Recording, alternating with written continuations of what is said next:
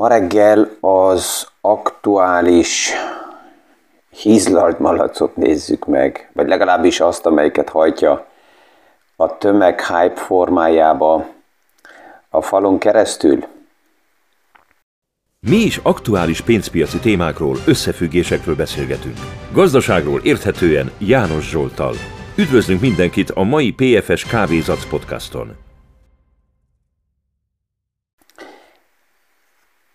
És előre már kijelentve az, aki azon gondolkozik, hogy ilyen kialakuló hype témákba valamilyen formában befektessen, az legelőször azt kell bevallja saját magának, hogy nem főtétlen arra fogad, hogy az az iparág, az a bizniszmodell, az a technológia mennyire életképes, mennyire létezik egy bizniszmodell, mennyire fog egyáltalán megvalósulni, hanem az egyetlen, amire egy hype esetében valaki fogad, az az, hogy a tömeg mozdulni fog bármilyen okokból egy bizonyos irányba, és ő arra spekulál egy ilyen esetben, hogy a tömeg mozgását ki akarja ő kvázi spekulációként használni magának. És ez, ez lényeges, mert nagyon-nagyon sokan félreértik azt, hogy egy spekulációs hype, nonsens vagy bármi, és egy komoly befektetési stratégia között, egy portfólió szállítása között nagy-nagy különbség van. De kezdjük az ártatlanabb, vagy az enyhébb részével az egésznek. Ha megnézzük most ezen a, a múlt héten a, a negyedéves jelentések, a technológiai szektorból jött nagyon sok jelentés, és hogyha belehallgatunk, akkor azt lehet látni, hogy a tech szektorban dolgozó vállalatok szinte mindenik vagy már ott van, vagy nagyon erősen épít ki, építi ki, vagy oda szeretne menni, azt tervezi az úgynevezett cloud technológiát, a cloud rendszereket, a felhő rendszereket, ami tovább is oda fog vezetni, hogy nem a laptop, nem a véggép lesz az adattárolás oldaláról, vagy szemszögéből nézve lényeges, tehát az adatok tovább is egyelőre ezt látjuk, mint tendenciát mennek fel a felhőbe, hogy mindenütt lehívhatóak legyenek, és ez azt jelenti, hogy a véggépek azok már kvázi csak mind egy, mind egy kulcs, mind egy ablak funkciót kapnak, és ez kiterjeszthető bármire, tehát az következő éveket, évtizedeket nézve ebből a szempontból a mai ismert végképekre, iPad, laptop, telefonra eh, nem leszünk, kizárólag ezekre nem leszünk ráutalva, játékba tudnak jönni, az egészbe be tudnak lépni az autók, és különböző más olyan tárgyi eszköz, ami az életünknek része napi szinten, itt ezt összekötni internettel, összekötni a felhővel, ez szinte már az egyszerűbb megoldás, vagy a kihívás, tehát ez jönni fog, és ebből a szempontból nézve a technológiai szektor látjuk, hogy ebbe az irányba megy nagyon erősen. A, az adattárolási kapacitások ezzel felcsúsznak a felhőbe, és egyenként um, a végfelhasználónak már nem is szükséges adatokat főtétlen eh, magánál tárolni. Lehet, a kérdés mindig az, hogy milyen, mennyire erősen szeretné ezt függetlenül egy tárolóhelytől um, használni, és ugye sok technológiai fejlődés van, ami arra épül rá, hogy a felhő technológia még erősebben kiépül, plusz a hálózatok is stabilak lesznek. Tudom, hogy ezen most egy páran mosolyognak, akik az elmúlt napokban azzal küzdöttek, hogy az internet különböző videokonferenciák nem működtek, a rendszerek nem voltak egész stabilak. Most a napokban olvastuk azt is, hogy a nagy Microsoft rendszere megállt egy pár órára, és ha ez megáll, az pillanatnyilag nem azt jelenti, hogy esetleg valahol a fejlesztőknél megállnak a rendszerek, és az élet kimegy tovább. Nem, a felhő technológiával ez azt jelenti, hogy globális szinten érintett mindenki, aki éppen azt használja. És itt láttuk, hogy az egyik ö, látszólag függetlenségből és rugalmasan bárhonnan, bármikor dolgozni, melyik következő függősége kerülünk bele azon keresztül, hogy a, a videotechnológia nélkül hirtelen nem működik semmi, és e, első lépésen nem is tudja senki megállapítani, hogy miért nem működik. Azért, mert az én hálózatom túlterhelt, azért, mert a, a, a, a partnernél, akivel éppen a videokonferenciában vagyok, a hálózat túlterhelt, azért, mert a végigép lelassult, azért, mert a felhőrendszerben probléma van, azért, mert úgy, mint most Microsoftnál, az alaptechnológiába a legújabb update behozott egy problémát, ezért vissza kell menjenek az utolsó előtti update-re. Tehát nem egyszerűbb, hanem jóval komplexebb lesznek ezek a témák. És itt jött egy olyan kérdés is, erre ráépülve, úgy, ahogy én hallottam, ez érdekes az, hogy mindenki azt hallja, ami, ami éppen foglalkoztatja őt, és ezért jött ez a kérdés, hogy miért van az, hogy olyan erősen annyi pánikkal, um, annyi pánikról lehet uh, olvasni, recesszió és annyi negatív hangulat van a, a médiában is, és mindenünnen ezt lehet hallani. Erre miért van szükség? Az egyik oldalról azt tudjuk, és erről már sokszor beszélgettünk itt a podcastokban is, hogy a negatív híreket a média jobban szereti, mert az emberek, tehát mi, mint fogyasztók, negatív hírekre, rémhírekre, um, ja, fogékonyabbak vagyunk, akkor uh, ja, több újságot vásároltunk régebb, most több uh, klik van az online világba azokra a cikkekre, amelyek uh, pánik negatív híreket hoznak. Az egyik oldalról vannak mindig a pánik gúruk, és ezek ezek állandóan a világ elsüllyedésére fogadnak, ebből egy, egy biznisz is csinálnak, és ja, ha megnézzük a számokat, akkor ez, ez, ez durva. A másik oldalról pedig valójában egy medvepiacba, és amikor a piacnak olyan paraméterei jelennek meg, hogy a higgadt, nyugodt, pánik nélküli elemzők is azt mondják, hogy igen, most egy egészséges, piac visszakorrigálási fázisában vagyunk, akkor ez persze, hogy vizet hajt azokra a malomkerekekre, akik alapjában a pánikot szeretik előtérbe helyezni. És, és ez ebből a szempontból sem lesz nyugodtabb, mert azok, akik eddig nem láttak bele a gazdasági összefüggéseekbe, a piacokba, mert ezzel nem is foglalkoztak, de ugye nem volt nap mint nap a nyakukba borítva a sok hír csatornán keresztül és a transzparencián keresztül az a rengeteg háttérinformáció, ami zajlott, és amit a piac eddig is beárazott, csak nem olyan gyorsan, és azok, akik ebbe a nevezzük úgy elit körbe a piaccal, a gazdasági összefüggésekkel dolgoztak, nekik is több idejük volt az összefüggéseket felfedezni, és ezeket azután a piacba beárazni. Na már ezzel a gyorsasággal nagyon sokan küzdöttek, tehát mikor valamilyen formában érinkeztek azzal, hogy egy kicsit beleláttak volna, összessége, összefüggések előtérbe kerültek volna, akkor mindig megjettek, és azt mondják, oké, okay, ez ilyen misztifikus téma, és ezt nem is akarom akkor érteni. A baj csak az, hogy ez gyorsul, a rendszerek még komplexebbek lesznek, és az, aki tovább sem akar foglalkozni, néha legalábbis, hogy mentálisan hozzászokjon a témákhoz, annak egyre nehezebb lesz, és egyre jobban el fog távolodni a, a, a gazdasági összefüggésektől, és az, attól, hogy mi zajlik, és egyre inkább áldozatnak fogja érezni magát, ami persze, hogy a másik oldalról veszélyes is, mert az áldozatokat azután politikai oldalról is lehet csoportosítani, és őket kihasználni um, bizonyos, bizonyos uh, fejlődésekre. Tehát ez ebből a szempontból um,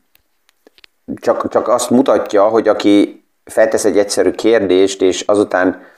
én is azt látom, ha beszélgetésekben vagyok, hogy tényleg nyitott arra, hogy ezt megbeszéljük, akkor nyugodtan le tudunk ülni, és szeletekbe szétszedve végig, végig gondolni, hogy akkor hogy és milyen összefüggésekben mi is történik. A mesterséges intelligencia témáról is itt már beszélgettünk, és ezt ma azért veszem kézbe, mert egyre több oldalról jön az a kérdés, hogy akkor a JET GPD témába hogy tudok investálni. Erre van egy vicces válaszom, amire azt mondom, hogy ha valaki ma a kaszinóba megy, és azt kérdezi, hogy melyik számra tegye a sitont, akkor nem adok neki választ, mert azt csinál, amit akar. Ha anélkül, hogy tudnám, hogy mit akar csinálni, mert nem mondja meg, hogy mit akar csinálni a dolgokkal, és azt mondaná, hogy mondja egy számot, akkor mondanék neki egyet, 19.375, és kész mert, mert nem érdekel, hogy ez, ez mit csinál, tehát a megfontolt portfólió kezelés oldaláról nézve, ha jön bizonyos kérdés, akkor meg kell nézem azt, hogy, hogy kitől jött a kérdés, ha lenne egy tanácsadási mandátum, egy megbízás, akkor lehet, hogy a technikai hátterekről beszélgetnék bizonyos témákról, de anélkül um, főleg visszatenném a kérdést, hogy lássam, hogy, hogy egyáltalán érzi azt, hogy, hogy mivel foglalkozik és mire szeretne fogadni. Tehát a mesterséges intelligencia, hogy az a háttérbe fejlődik, és, és megvannak a nagy víziós embereknek képei, hogy mi lesz a jövőben, az nem új. Ez már évtizedek óta jön újra és újra hullámokba, és látjuk, hogy mi minden lesz, és az életünk hogy fog kinézni, ha csak visszagondolunk, hogy még um, a 80-as években mi minden megjelent, hogy mit, mit fog tenni a technika, és mit fog kivenni a kezünkből, és, és um, mennyire háttérbe fog szorulni az ember, ezt már megnézzük, akkor mindez a téma még nem valósult meg, és a JET GPD is egy, egy olyan téma, um, aki ezzel még nem foglalkozott, és esetleg újabb fogalom, és minél többen, minél hamarabb értik, hogy mi, annál jobban ki lehet venni a misztifikált hátterét, mert mindig, amikor valamire egy hype ráépül, akkor az a veszély, hogy a hype, a hype hullámába megjelennek a kóklerek, és az esetleg um, fantasztikusnak hangzó ötletekre ráépítenek olyan kamorendszereket, amivel az embereknek a zsebéből lehet kirántani a pénzt. Ezt láttuk a, a, az egész kripto hype körül, annak ellenére, hogy újra és újra ott is ezt kézbe lehet venni, hogy egy, egy blockchain mind alaptechnológia az egy dolog, és erre ráépült egy-két első megoldás, mint egy Ethereum vagy egy Bitcoin, esetleg még valamilyen létjogosultságot kap, de aztán azután, ami elindult, az csak a hype-nak ugye a, a, a gyermeke azért, hogy um, ja, kirántani a befektetőknek a zsebéből a pénzeket. A JET GPDI eh, mindig, amikor ezt ki kell mondjam, akkor, akkor kell koncentráljak, hogy helyesen mondjam ki. JET GPT um, Generative Pre-trained Transformer. Tehát egy olyan mesterséges intelligencia, amelyik össze van kötve a háttérbe cloud rendszerekkel, és folyamatosan tanul, um, ebből alakul pillanatnyilag egy hype ki, legerősebben ezt megerősítette Microsoftnak az a lépése az év elején, amikor bejelentette, hogy akkor Microsoft is ebbe a technológiába investál. De csak nem szabad elfelejtsük, hogy Microsoft hol van, és az az investíció még akkor is, hogyha milliárdról beszélünk, akkor az ő szemszögéből, az ő portfóliójába, az ő mérlegébe ez hány százalékot jelent, és hogy rengeteg olyan investíció van, amibe belemennek a nagy technológiai cégek, azt évek óta látjuk, 100, 200, 300 investícióból lehet, hogy egy pár majd így érdekes lesz, és legelőször ezt a kérdést kell feltenni, hogy lehet, de miért pont JetGPT lenne az, ami most a radikális game changer lenne minden témába. Én um, mindig, amikor ilyen, ilyen hype-ok kialakulnak, akkor szívesen kézbe veszek olyan hype-okat, ami az elmúlt években és évtizedekben kialakult, csak gondoljunk egy Clubhouse témára rá. Lehet, hogy aki most hallgatja a podcastot, egy páran nem is ismerik, vagy nem is hallottak a Clubhouse-ról, az is egy ilyen hype volt, ami állítólag megváltoztatott volna mindent. Egy másik téma, ami így eszembe jut, egy, egy Segway téma évekkel ezelőtt, jött ez a hullám, és az volt az érzés, hogy akkor mostantól mindenki a városokba segway fog közlekedni, vagy a hoverboard, ami megjelent egy ideig így a, a város látogatásoknál állandóan így a segway csoportok mentek össze-vissza, szinte minden csoportban, amikor a turisták itt kivették a gépeket, akkor legalább egy e, sérült volt, ideális esetben egy enyhét sérült, rossz esetben egy súlyos sérült. Aztán az a, az a hype is elment mögöttünk. A, az egész cannabis téma akkor, amikor hivatalosan tettek, hogy egy pár országban, Amerikában is a, a cannabis hivatalosan um, kereskedésbe kerülhet. Um, egy másik téma, ami eszembe jut, a, a Google Plus ötlet, az is állítólag megváltoztatott volna mindent, az a hype is elment mellettünk. A, a hidrogén témája az olyan öt éves hullámokba állandóan jön, már a 70-es évek óta, de valójában nagy, stabil ugrás még ott sem történt meg, majd valamikor lehet, hogy lesz. Egy eh, Hyperloop, az NFT téma, még, még másfél évvel ezelőtt az NFT storyról beszélgettünk, küldték a kérdéseket nekem a hallgatók, hogy akkor beszéljek erről, hogy ez miért, megfog, miért fogja megváltoztatni a művészeknek, vagy nem a művészeknek, tehát a, ja, a művészeknek is, de, a, de az alkotóknak is így a, az életét, és hogy ez mennyire fantasztikus lesz. Um, csak egy példa, a napokba került egy eh, NFT story a kezembe, hogy eh, Logan Powell ment így ki nyilvánosságra, hogy az NFT eh, sztorikba valami 700 ezer dolláré vásárolt meg egy ilyen NFT-t, és annak az értéke pillanatnyilag 20 dollárnál van. Lehet, hogy újra ez emelkedni fog, de hogyha 20 dollárról ez visszakerül a 700 ezerre, annak a valószínűsége elég alacsony pillanatnyilag. De engem általában, amikor ilyen hype kialakulnak, abból az oldalról jön a skeptikus hozzáállásom, hogy a hype nélkül szeretném látni a technológiát. Hogyha az életképes, hogyha stabil, hogyha az valójában megvan a business case, ami miatt az be tud kerülni a struktúránkba, a rendszereinkbe, akkor azt majd látni fogjuk, és akkor ezzel érdemes majd akkor foglalkozni, de csak azért, mert a tömeg elindul egy bizonyos irányba, az nekem túl kevés indok, és főleg a hype-ba az olyan, mint a, mi, ki, ki bedrogozott és alkoholista, a tényeket nem látom, rózsaszín szemüveggel hirtelen minden hülyeség, mint indok bekerül abba a magyarázatba, hogy ez most miért fog mindent megváltoztatni, mikor kapok így hallgatóktól visszajelzéseket, hogy ó, János őrnek, ön, önnek annyira korlátozott a fantáziája, és, és nem, is, nem is érti, hogy ebben mennyi minden rejlik. A jó az, amikor ilyenek jönnek, hogy akkor tudom, hogy jó úton vagyok, mert ezt az elmúlt 30 évben, mikor ilyen lufik kialakult, áll, állandóan hallottam, vagy többször hallottam, Szerencsére tudom azt is, hogy hogy érzik magukat, akik legelőször ilyen hype-ba beletyoppotjannak, mert minden generációnak meg kell legyen a saját tapasztalata, ez, ez sajnos így van. Tehát általában nem az ez idősebbek, a tapasztaltabbak azok, akik hajtják a hype hanem mindig az új és új és új szűz generáció, aki hajtja az új kialakuló hype mert ők meg vannak győződve, hogy most minden más lesz. És az, aki már egy pár szó hallotta, hogy most minden más lesz, az nyugodtabb, és azt mondja, hogy oké, akkor töltsünk még egy kávét és egy teát a csészével, és engedjük, hogy hűljön meg, és nyugodtan ígyük meg, hogy ne égessük el magunkat. Ha már valaki az egész mesterséges intelligencia témával foglalkozna, akkor persze, hogy más oldalról javaslom a megközelítést. Az egyik, hogy a portfólióban megnézzem, hogy mekkora része százalékba passzol az én portfóliómba, hogy egyáltalán technológiai szektorba